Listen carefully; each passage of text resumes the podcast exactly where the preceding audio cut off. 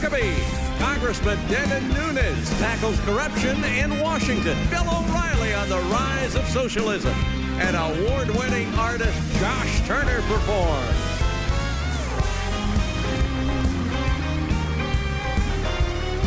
That's Dre Corley in the Music City Connection. And I'm your announcer, Keith Bilbrey. And now, here's Mike Huckabee.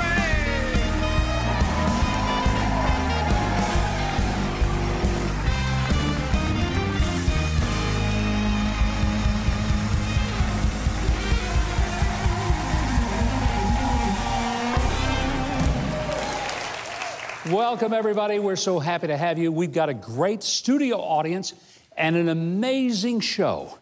Well, you know, immigrants have made America what it is, a welcoming, homogenous nation where people of all colors and languages, cultures, and religions come to live what we often call the American dream.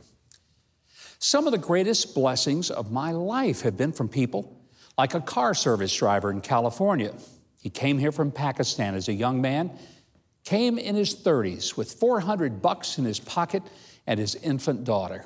He learned English.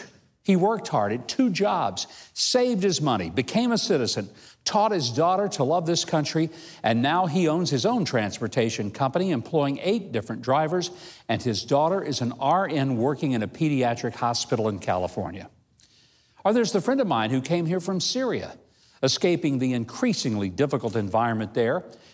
Not only did he learn English, but he graduated from law school. Quite frankly, he knows a whole lot more about the U.S. Constitution than most of the law professors at Harvard Law. That's true.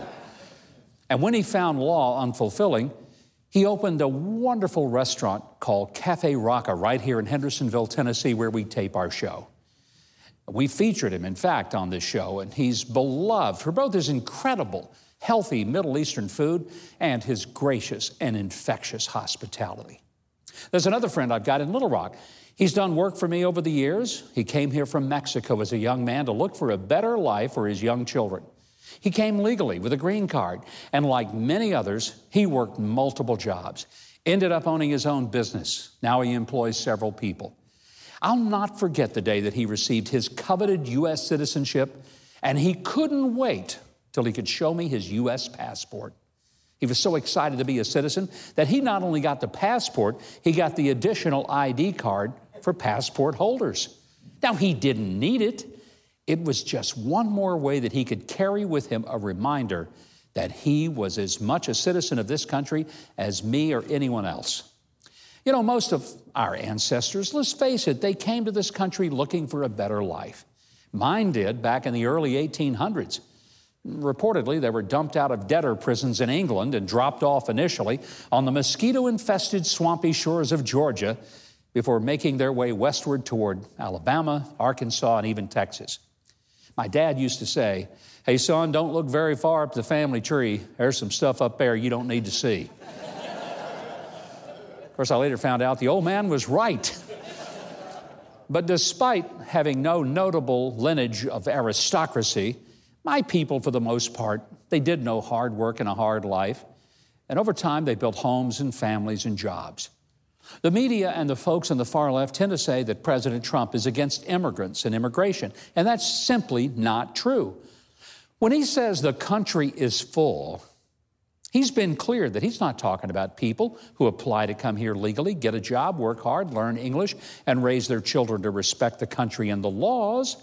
What he's talking about are those who demand to come into the country, even if not at a legal point of entry, and then falsely claim asylum, expect free medical care, housing, education, and who have no intention of learning English and assimilating into America. Now, if the country from which some of these asylum seekers is so atrocious that they need to escape to America, why in the heck do they come waving the flag of such an awful place and burn the flag of our nation that they claim is a racist nation? Look, I don't get that.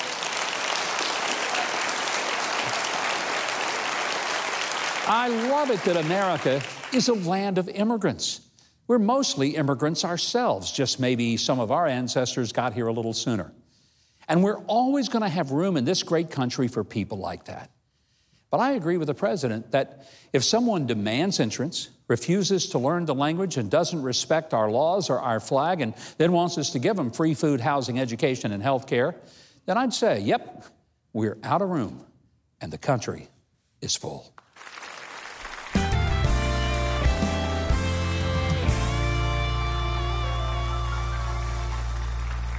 My next guest grew up on a farm in the breadbasket of Central California. His hard work and common sense led him to Washington in 2003, where he's been representing the 22nd District of California in Congress. Please welcome from San Luis Obispo, Congressman Devin Nunes. Congressman, thank you for joining us on this Easter weekend. I know it's a great time to be with your family, but I want to get right to the heart of, you have been on the very precipice of investigating not just the Russian collusion hoax, but all of the things associated with it. Tell me, what is it that Americans need to know that you've discovered in those investigations? I would say that the American people need to know this. They need to know that this was 2.5 years of investigative work by very few people that were trying to get to the truth about what really happened with Russia. Did the Trump campaign really collude with Vladimir Putin? So after a couple months, and we weren't seeing any intelligence that led us to believe that there was any involvement between Trump and Vladimir Putin, you can imagine that we became very suspect. And then leaks began. So leaks of highly sensitive classified information began to leak out. And you know, they leaked and tried to go after a 3-star general that was the former head of the Defense Intelligence Agency, and somehow compare that the head of our Defense Intelligence Agency, who had been retired just for a year, was somehow now a Russian asset. So it got to the point of absurdity. And we kept asking, where's the evidence? Where's the collusion? Where's the Russians? And when they didn't have any after several months, that was when we all became very suspect. After about a year, we said, look, we don't see any collusion between the Trump campaign and Russians. But what we did find is we found collusion between the Democrats and the Russians. If the Democrats spent $9 million between the DNC and the Hillary campaign, they created a completely invented narrative through the dossier that was put together by a political operative. Mm-hmm. And that was used to surveil a presidential campaign. I mean, that is a serious breach of civil liberties. What can you and other members of Congress do to say, we're going to get to the bottom of this? The reason that our committee was created, ironically, was because of Watergate. And what happened in Watergate? Our nation's spy capabilities were turned onto the American people. After Watergate, the Select Committee on Intelligence in both the House of Representatives and the Senate was created. So we were here to basically stop and investigate all of this to ensure that the American people can trust our agencies. So we sent 8 criminal referrals over. I believe that Attorney General Barr is a serious adult, and I think he's going to investigate all of this. When people like John Brennan and others who were in the previous administration, who had to have at least had some cursory knowledge of the surveillance, what do you think about that, and how do other members of the committee, including your Democrat colleagues, how do they even deal with that? Now remember, when they testified in front of our committee and we asked them, do you have any evidence of collusion? This was asked to Brennan, to Clapper, to the former NSA director, you name it, we interviewed them. No one said they ever had one drop of evidence of collusion. So think about that. So once again, you have people out on the media basically creating narratives, poisoning the minds of the American people to get them to believe that their president is somehow a Russian asset. It's wrong, it should have never been done, and that's why these people have to be held accountable. I guess I just don't understand why guys like Adam Schiff, who is now the chairman of that committee, Eric Swalwell, and others continue to say, oh, there was collusion, all right. They pretend, they make up things, like they say they have more than circumstantial evidence. Now, there's no such thing as more than circumstantial evidence. That doesn't make sense. There's either circumstantial evidence or direct evidence. It's another example of how they play word games and create word puzzles to try to basically create narratives to put out there for the American people and the media to follow, and it's just false and fake.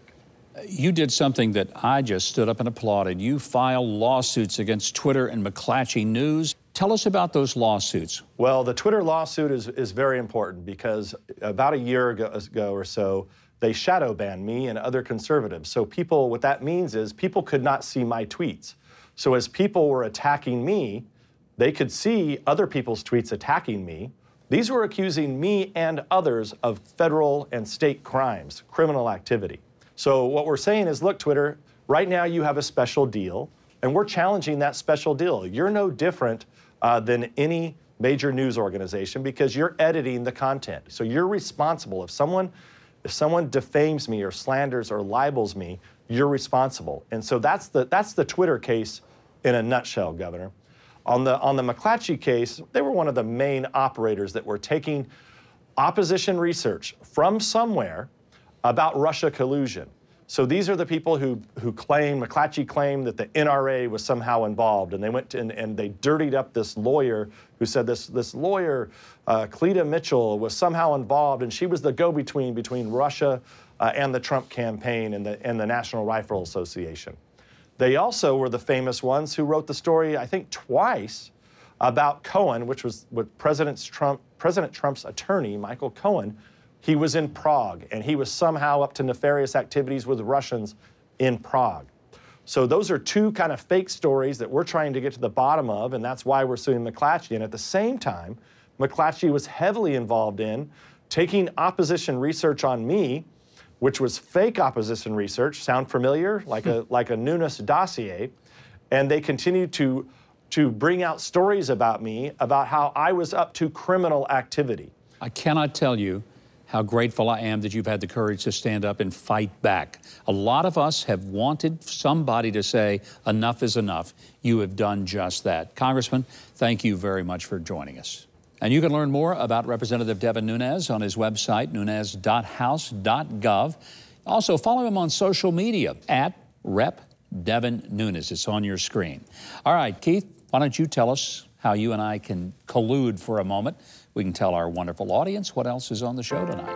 Columbine survivor Craig Scott, part 2 of our Bill O'Reilly interview. New York Times best-selling author Lee Strobel and country music star Josh Turner performs on Huckabee. Jesus reminded us to care for those less fortunate than us. He said, let us not love with word or with tongue, but with our deeds and truth. To love our neighbors as ourselves. And there's no better place to make those words true than Samaritan's Purse. I hope you'll call their number or maybe visit their website. And as you're generous to those in need, I have confidence the Lord is going to be gracious to you in return as you help Samaritan's Purse. Well, 20 years ago, the first mass shooting happened at a high school in our country. Our nation was wondering, how could this happen in our country? Craig Scott was there that day. He was in the school library where 10 students lost their lives, including 2 friends who were right next to him. His sister, Rachel Joy Scott, was the first to be killed and questioned about her faith in her last moments.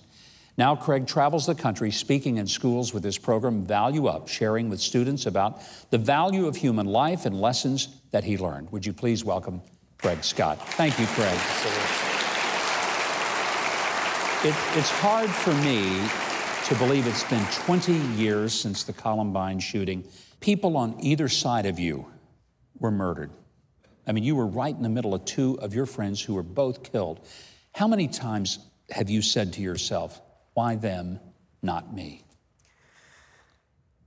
I did experience some survivor's guilt, you know, wondering why I had lived, but I realized that God had a plan for me, had a purpose for me, and he actually spoke to me in the library that day after my friends lost their lives. One of them was drug out from underneath the table and called racial slurs before he lost his life. Mm. And then my other friend, Matt. And then right after that happened, I felt that I heard a voice speak to me and tell me to get out of there. And led a group of students out, and shortly after we got out of the library, the 2 shooters came back into the library started exchanging gunfire with the police, and I realized that we got out of there just in time. You saved lives that day, but the lives you couldn't save, one of them was your sister, the first one that was killed. And I think the story, which has been told, and I even saw the movie about Rachel, your beautiful sister, was questioned about her faith just before they shot her. And she remained faithful in her testimony and her witness, which I just find remarkable. Tell us about your sister. Well, her last moments of her faith, what a lot of people don't know is a year to the day before she died, she talked about losing friends at school because she was living out her faith, and she was living her beliefs. And she started off her journal and said, "It's like I have a heavy heart and this burden upon my back, and I feel like crying, and I don't know why."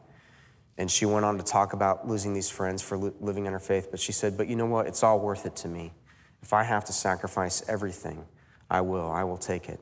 I will not hide the light that God has put into me." Mm-hmm.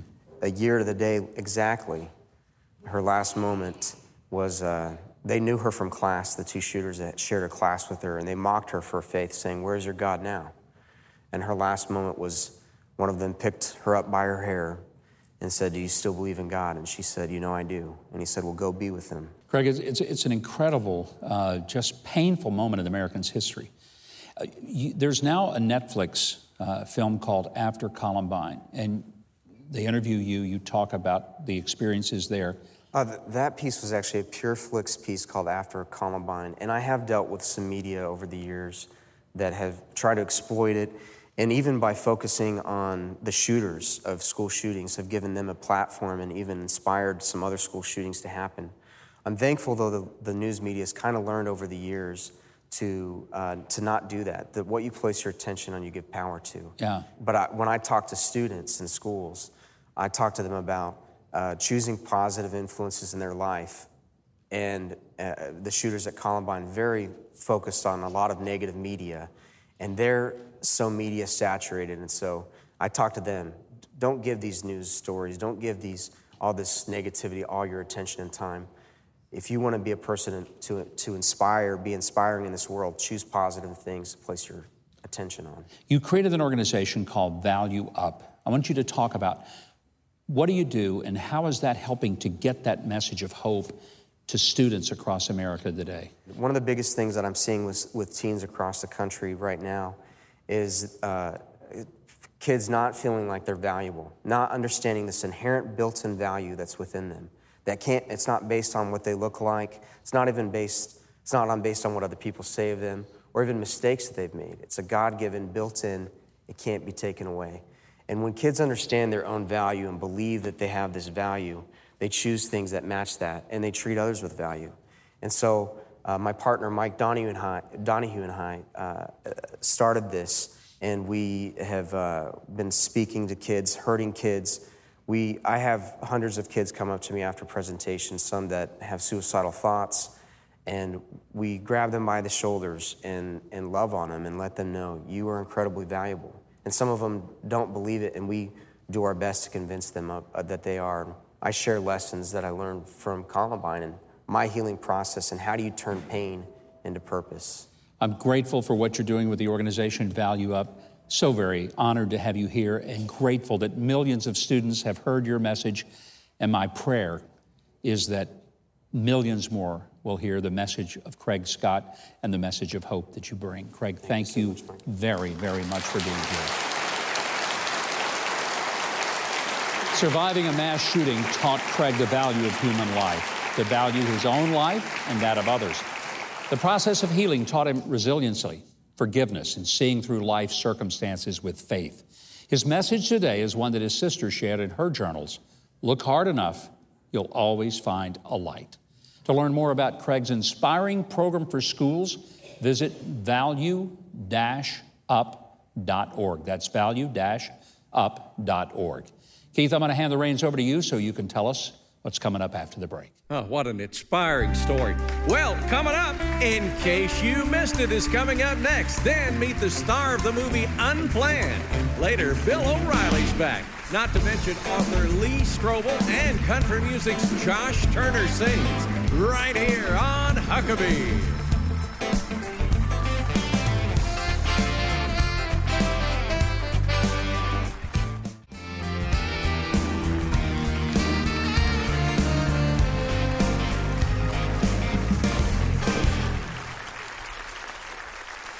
Well, from bridezillas to subway superheroes, we've got the news that'll make you smile on a little segment we like to call In Case You Missed It.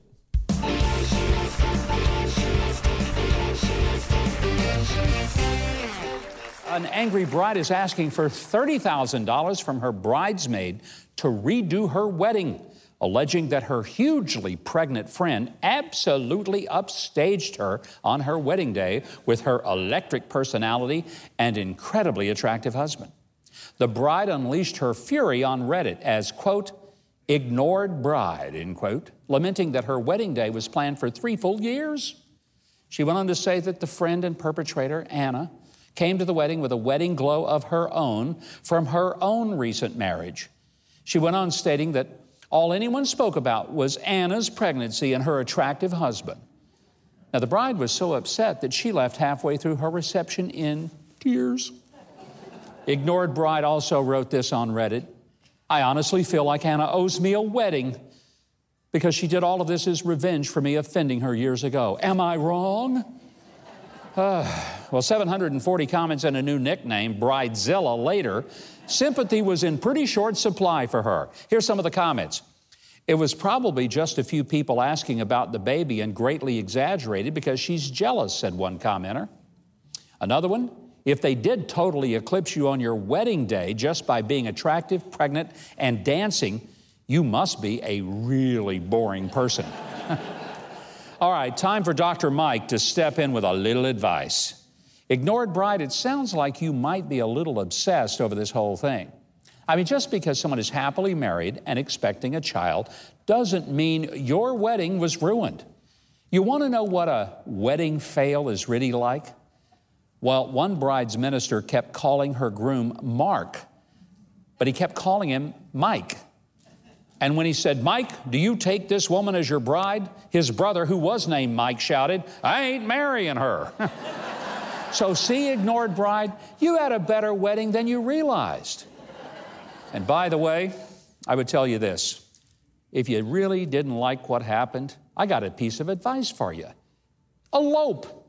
That way you can have your wedding all by yourself and all you have to deal with is a 70-year-old clerk at the courthouse, and you probably look better than her. So now you can be happy, okay? All right.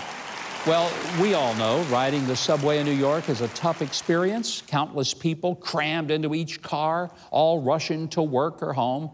But when you can't even sit when there's space, well, it's time for a commuter hero to save the day. You see, there was one young teen who was doing a little manspreading over a bench. He was playing video games and refused to get his feet off the bench for 3 tired souls so they could sit down. But one gentleman decided enough was enough, and he put his superpowers to work by sitting on the young man. Judging from the online photos posted by a commuter named Isabel, the kid was shocked why even the guardian traveling with the teen woke long enough to try and intervene. But you gotta love the guy who sat right on the kid and then refused to move. This adult seat warrior was celebrated on social media, fighting fire with fire. And hopefully the young man learned what happens when common courtesy is ignored. May there be a heroic commuter like this man on every bus and subway, using the mystical power of his backside to bring justice and seat space to the downtrodden commuters of the world. All for America and justice. And finally, being Easter weekend, we don't want to miss out on sharing just a couple of those moments where we overreach just a little bit trying to be festive or sincere in our holiday activities. Like this lady who decided she could combine candy, peeps, and sushi to create a new dish, peepshi. A colorful effort for sure, but look, I don't think it's going to be showing up on any menus soon. And then there was this pastor seeking to drive home the idea of mortality, and he used a coffin on stage, but then he took a tumble in his object lesson of faith. Wow. And this is the kind of trouble our senior producer got into when he ran into the Easter Bunny at an egg hunt and told the Easter Bunny he didn't really exist. But my winner this weekend is the church that was doing a great job with their Easter play. Well, that is until the garden tomb got a little too hot to handle.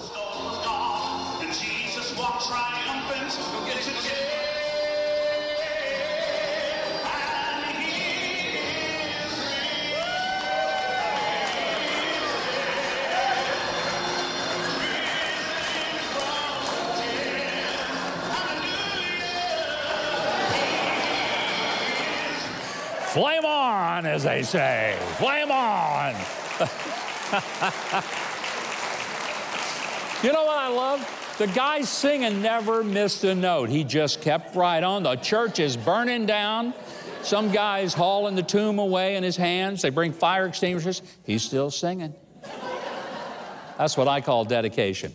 Well, just like the demolition expert with the short fuse, we've run out of time. But always remember, we read the news. So you don't have to.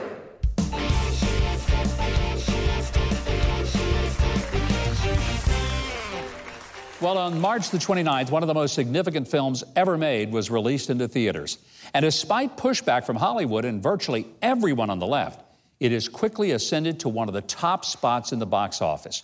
More importantly, thousands of people have come to realize the value of human life in the womb just by seeing this film. Take a look at this clip from the movie Unplanned. Why are you telling me this? Because I understand better than anyone that inside that building, they don't offer solutions. They only offer abortions. And if you go through that door, you will not come out the same person. Because you can't. Because the truth is, you can let them get rid of your baby, but they can't get rid of the memory of your baby. And neither can you, no matter how hard you try. This is a powerful film. Unplanned is based on the conversion of former Planned Parenthood worker Abby Johnson. It is my honor to have on as my guest the actress who played Abby Johnson, Ashley Bratcher.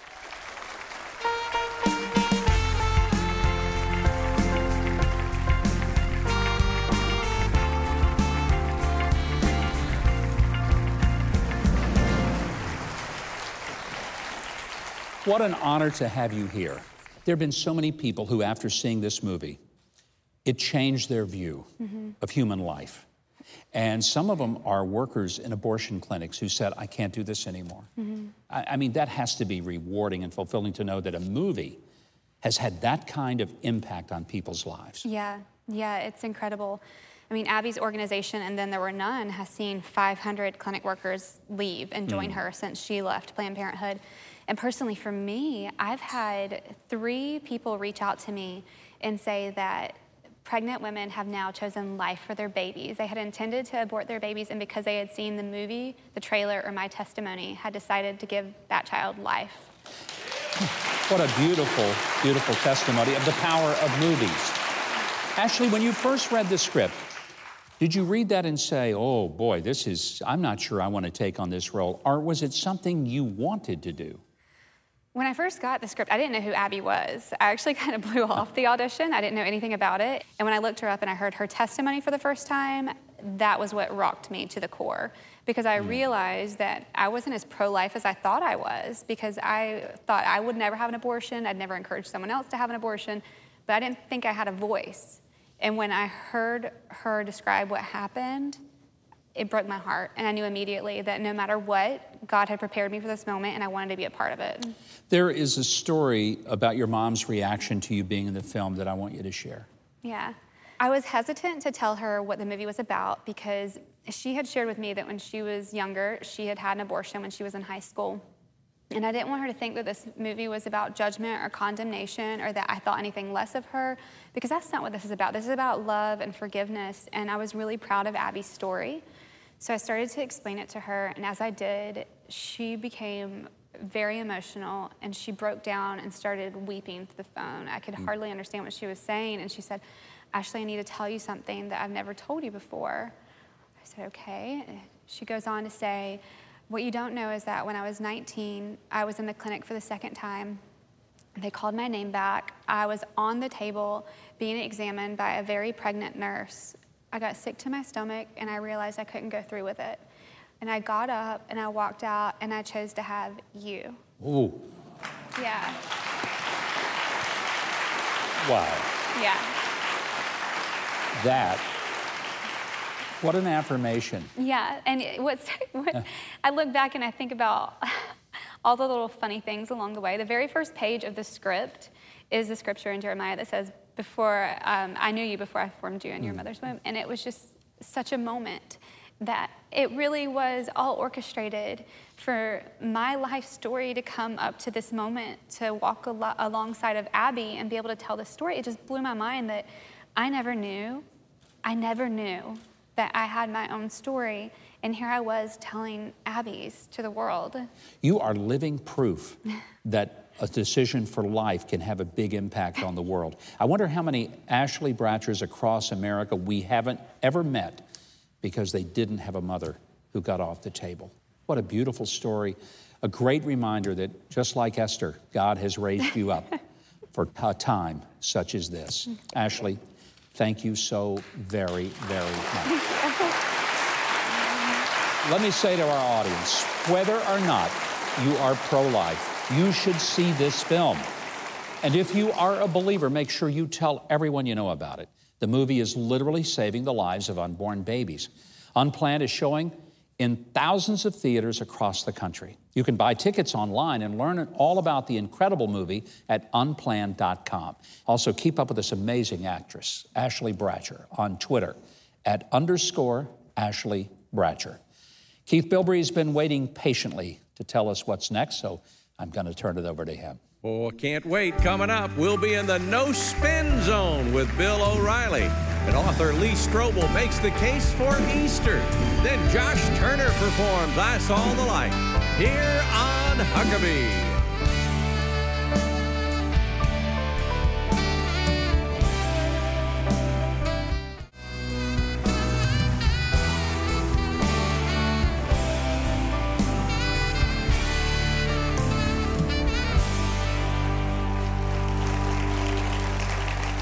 Welcome back, and our thanks to Dre Corley and the Music City Connection for the amazing music they bring to us all throughout our show. Give them a hand, everybody. Well, last week we featured a great interview with Bill O'Reilly, and we covered the post-Mueller report craziness on Capitol Hill. Now, in the second part of that interview, Bill and I delve into the great history deficit that's facing millennials and how it's helping turn our country in a shocking direction to socialism. Bill, it's been said that journalism is the first draft of history. But you have probably, in this current generation, done more to bring historical stories, the history from across the world to the masses of America than anybody ever through the Killing series of books. Millions of people have read, and they've learned about World War II, and they've learned about our presidents, and they've learned about a host of things. I've always said, just I hope you never come up with a book, Killing Huckabee. But until you do, these have been phenomenal books, but it's brought a level of history to the masses. But kids today in school, they're not getting history. They don't know what the United States is all about. Thus, we have an Alexandria Ocasio-Cortez. I'm worried about that. It is worrisome because the kids, number one, are not interested. I used to teach high school history. Yeah. I don't know whether you knew that. I knew that, yeah. And I would have to stand on my head.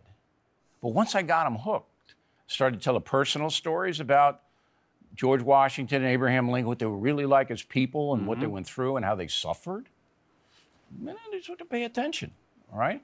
And so the Killing series, most successful nonfiction book series in history, all right? 17 million copies in print. We've done, I think, that very good work, but still with the machines, the devices, the smartphones, the kids are just looking down all the time. Their necks are cricked. They can't even look up. And you ask them, all right, socialism. They don't know what socialism is. Yeah. You know, I wrote my book that's out now is Killing the SS, the hunt for the worst war criminals in history. If you go out on the street and you go, what about those SS guys in Germany? Don't know. They don't know. Don't know. And you're going, you know, that kind of evil, if you're not aware that it happened 50 years ago, well, no, 75 years ago, and it could happen again. Yeah. You need to be aware of these things. So it is, I think you're absolutely right. It's very concerning that we live in a politically correct era where history now has to be filtered into this little homogenous blender and comes out and the kids are like, you know, tell the truth. American history is unbelievably fascinating. I think so, but a lot of people don't seem to. You mentioned socialism. You know, it occurred to me that Alexandria Ocasio-Cortez was born a month after the Soviet collapse. Right. She's had no frame of reference. And many of the young millennial generation, they have no frame. They didn't live through the Cold War. They never felt that there was a threat of communism. To them, socialism is a feel-good club, and they think of it as Scandinavia, which it is not. Scandinavia. But can we salvage what they think about governments and the way that they're formed? It can only be done on an individual basis. You're not going to be able to get the public school system to buy into a commitment to educate American children as to the realities of the world. I took my son to Cuba, 13 years old. All right? I said, we're going to Cuba. He goes, what? I said, yeah, we're going. All right? I plunked him down in Cuba for 4 or 5 days. I don't say anything. Get a guide, walk around, take a look. I'll tell you, he could see it in his own eyes. So you want to live here? Nice climate, all right? Nice beach. You want to live here? He's like this. He goes, who are those guys, Dad? I said, they're the secret police. They're following us because they know who I am. We had two goons on us all over Havana. You know, they had the big shirts down covering the guns. And I said, yeah, they're going to follow us all around. Are they going to hurt us? I said, no. They just want to know what we're doing, all right? And when you live in a socialist or communist nation, that's what you're going to have. People are following you around. And I did that. I do that for my children. I take them, all right? Not only to foreign nations, but all over the United States. And I show them where Custer got the arrow and why he did. And then, and if every parent would do that, you know, to some extent, then we would start to bring the country back to understanding why it's the greatest country in the world. Because we don't understand why it is now. Alexandria, as much as I admire her work ethic, she kicked that Crowley's butt, and he was an old-time corrupt Paul, and I was happy. But she doesn't know, you're right, she doesn't know anything. Can you imagine her up against me? I'd love to see it. I think it would be a delightful debate. That'd be 30 seconds. I'll pay big money to show up for that one. I want the broadcast. I don't want to be arrogant or supercilious, because I went to Boston U, too. I have a broadcast journalism degree there. But she doesn't know anything. But is she challenged by the press? No. No. She's not. She's a star. Cover of Time. Bill, it's always great visiting with you. Governor. I can't wait to see the new book on the United States of Trump coming out in September. Yep. I'm sure people can start pre-ordering it pretty soon. Pre-order it anywhere. And no, it's not a pro-Trump. It's not an anti-Trump. It's just history. Anxious to have you back on the show when it comes out, and let's talk about it. All right, Pam. Thanks for having me on. Great to see you, Bill. Thank you. Be sure to visit BillO'Reilly.com for Bill's daily news analysis, insight, and a lot more. And you can also pre-order his upcoming book, The United States of Trump, on Amazon, or you can get it at BillO'Reilly.com. Now, Keith, I know you've got something coming up that's going to make some real history. Why don't you tell the folks at home about it? I would love to. Next, author Lee Strobel talks the truth of Easter at Country's Josh Turner Sings. Right here on Huckabee.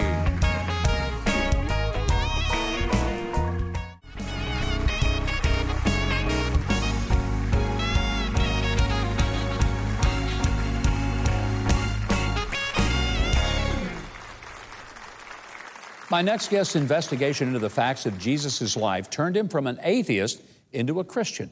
It also inspired the hit book and film, The Case for Christ. Since Easter is upon us, we're going to talk about the evidence for the resurrection. Please welcome the author of The Case for Easter, Lee Strobel. Lee, welcome. Thank you, Governor. So great to be with you. Thank you. You have done the world a great service by writing a series of books, The Case for Christianity, and your latest book, The Case for Miracles, and then this beautiful book, a very simple, easy book on The Case for Easter. You were an atheist. Right. And your wife became a believer. Right. And you said, I'm going to prove that that's just a bunch of nonsense. I thought I could rescue her from this cult if I could just disprove the resurrection. You went out to prove that there wasn't any basis for faith. Well, you know, I've been a journalist at the Chicago Tribune for a number of years, and I've seen a lot of dead bodies, but none of them came back to life. So I thought, okay, give me a weekend, I can disprove the resurrection. Well, as I say, almost 2 years later, what I learned is that four facts that really blew me away. Number one, the execution of Jesus, that he was dead. Even the peer-reviewed scientific Journal of the American Medical Association carried an authoritative article that concluded by saying clearly, based on the historical and medical evidence, Jesus was dead even before the wound to his side was inflicted. So even the atheist historian Gerd Ludemann says it's historically indisputable that Jesus was dead. Wow. Secondly, I found out that we have reports of the resurrection, including named eyewitnesses and groups of eyewitnesses, that has been dated back by scholars to within months of the death of Jesus, within months. Then third, the empty tomb. Well, I found out even the opponents of Jesus admitted the tomb was empty. They conceded it was empty. They just tried to explain how it got empty by saying the disciples stole the body. And then eyewitnesses. Most of what we know from ancient history, we know from one or two sources. And yet, for the conviction of the disciples that they encountered the resurrected Jesus, we have no fewer than 9 ancient sources, inside and outside the New Testament, confirming and corroborating the conviction of the disciples that they met the risen Christ. That is an avalanche of historical data. In The Case for Easter, what do you feel like is the most important lesson for those who are approaching Easter and are looking to it and saying, is this just another Christian observance? Because, I mean, churches will be packed on Easter Sunday like never before, even more than during Christmas. So what's the hope, the message that you're trying to make sure we don't miss? I think a couple of things. Number one, without the resurrection of Jesus, there is no Christianity. And frankly, there's no hope for us as humankind. But the other thing on a very practical level is this. If God could take the worst thing that could ever happen in the history of the universe, which is the death of the Son of God on a cross, and turn it into the best thing that's ever happened in the universe, which is the opening of heaven to all who follow him, then why can't he take our problems and our trials and tribulations and draw good out of those as he promises to do in Scripture? When we're talking about what you've done with your career, which has been remarkable, and you've had such an influence. Have there been people that have come up to you and just wanted to get in an argument and debate you? Oh, sure. What is the typical means by which they approach you, and how do they try to disprove what you've said? Yeah, you know, they'll raise something they saw on the internet. Yeah. Like they'll say, oh, you know, the reason the tomb was empty is because the body was never in the tomb. Didn't you know that they threw the bodies of crucifixion victims to the dogs? And you know, so they read that in the internet. And then you say, well, wait, you know, that's interesting, and sometimes that happened. However, we have found the buried remains of crucifixion victims who still had the spike through their heel and a piece of the olive wood from the cross attached. So we know that some crucifixions were victims were buried. We know from the earliest account that goes right back within months of the death of Jesus that he was buried. You know, I think the evidence is on my side, not on your side. And when I say something like that, if they just pop up with another question or another objection, then you know they're not really pursuing truth. But if they say, okay, well, that's interesting. What else can we talk about? Maybe there's answers to some of the other things I've seen on the internet. This is a perfect weekend for this book, The Case for Easter, and its study guide. They're available at Amazon.com, other top booksellers. And you can also learn a lot more about Lee Strobel and all of his books and speaking engagements at LeeStrobel.com. Follow him on Twitter at Lee Strobel. Now, Keith is going to make a case to you for sticking around through the break. Keith, take it away. Oh, I am so excited. Coming up, country star Josh Turner performs. Huckabee's back in 60 seconds.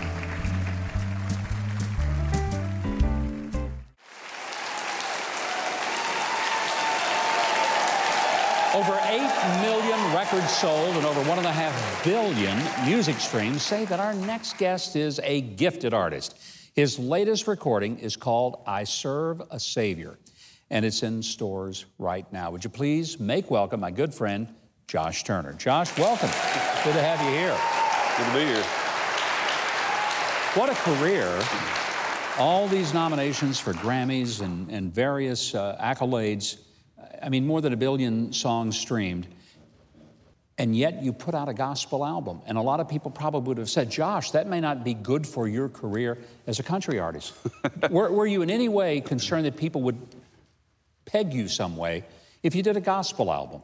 Well, early on in my career, you know, my second official single was a song called Long Black Train. Yeah. That became my signature song, and it was my first hit. It's just, you know, it had all these things attached to it. But it was this old-fashioned, old-timey kind of gospel song.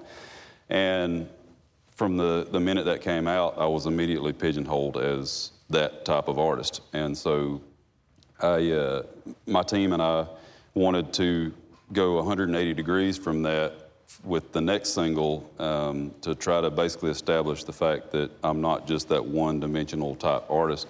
And so we came out with a song called Your Man that ended up being my very first #1 and still one of my most requested hits today. You got some great songs on this, one of which I especially find fascinating because it's called The River of Happiness, and the writer of that song happens to be your wife, Jennifer. Yeah, my wife and my oldest son, Hampton, wrote that song, I guess, about 4 years ago. So he was actually 8 when he wrote it. 8 years old. Yeah, he was the one that came up with the idea. He was noodling around on his mandolin one day, and Jennifer asked him, hey, what's that you're working on? And he said, oh, it's just something I made up. And so she started explaining to him, like, that's how you write songs. You know, when you're inspired, something comes to your mind, you start playing it, blah, blah, blah. And so she was like, what are you seeing when you play that music? And he said, you know, I see a river. And she said, okay, what kind of river? So she just kind of literally just kind of walked him through the process.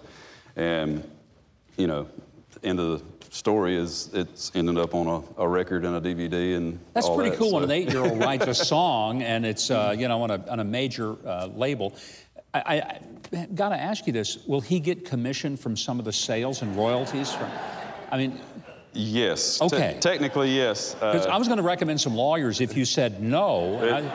It's coming through me, but yeah. He's getting. Yeah. So you've had also some great moments that you and I have shared together, going to Israel, going to Athens, and many places in the Middle East. Did that trip to Israel have an impact on you, seeing the land of Jesus and experiencing it firsthand? I think the first time I felt really emotional over there was when I was in the Garden of Gethsemane, just, you know, trying to think of how Jesus felt in the garden that night and what was around the corner and what was coming and just the weight on his shoulders. I don't even know if you noticed it, but I passed by you on the way out of the garden, and I was trying to hide my emotion, but I was bawling because it was a pretty heavy moment. There's so many of them. People are going to have some heavy moments when they get the DVD and they see the performance with Bill Gaither, or just listen to the tracks. They're powerful, and you know, I think the song you're going to do for us tonight is an old Hank Williams song, beautiful, beautiful song, and. Josh, we're just thrilled to have you here. Good to be here. Love you. Thank God for you. And so very delighted to welcome you to our show. Well, as Josh gets ready to sing for us, Keith, why don't you tell the folks at home how they can get their copy of Josh's brand new album, I Serve a Savior. I would love to. To get Josh Turner's I Serve a Savior on vinyl, CD, and DVD, go to joshturner.com, or you can download your copy today online. And now, here to sing I Saw the Light is Josh Turner.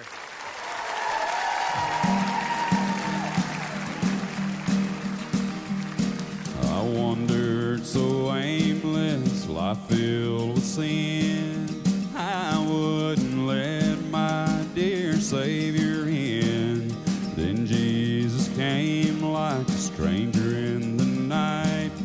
Praise the Lord. I saw the light.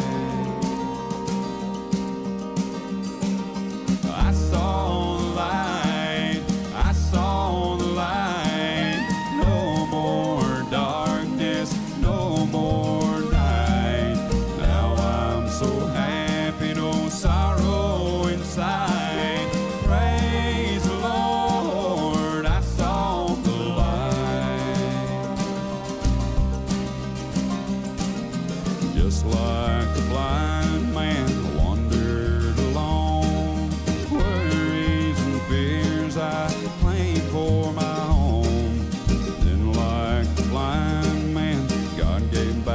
sight. Praise the Lord, I saw the light. I saw the light, I saw the light.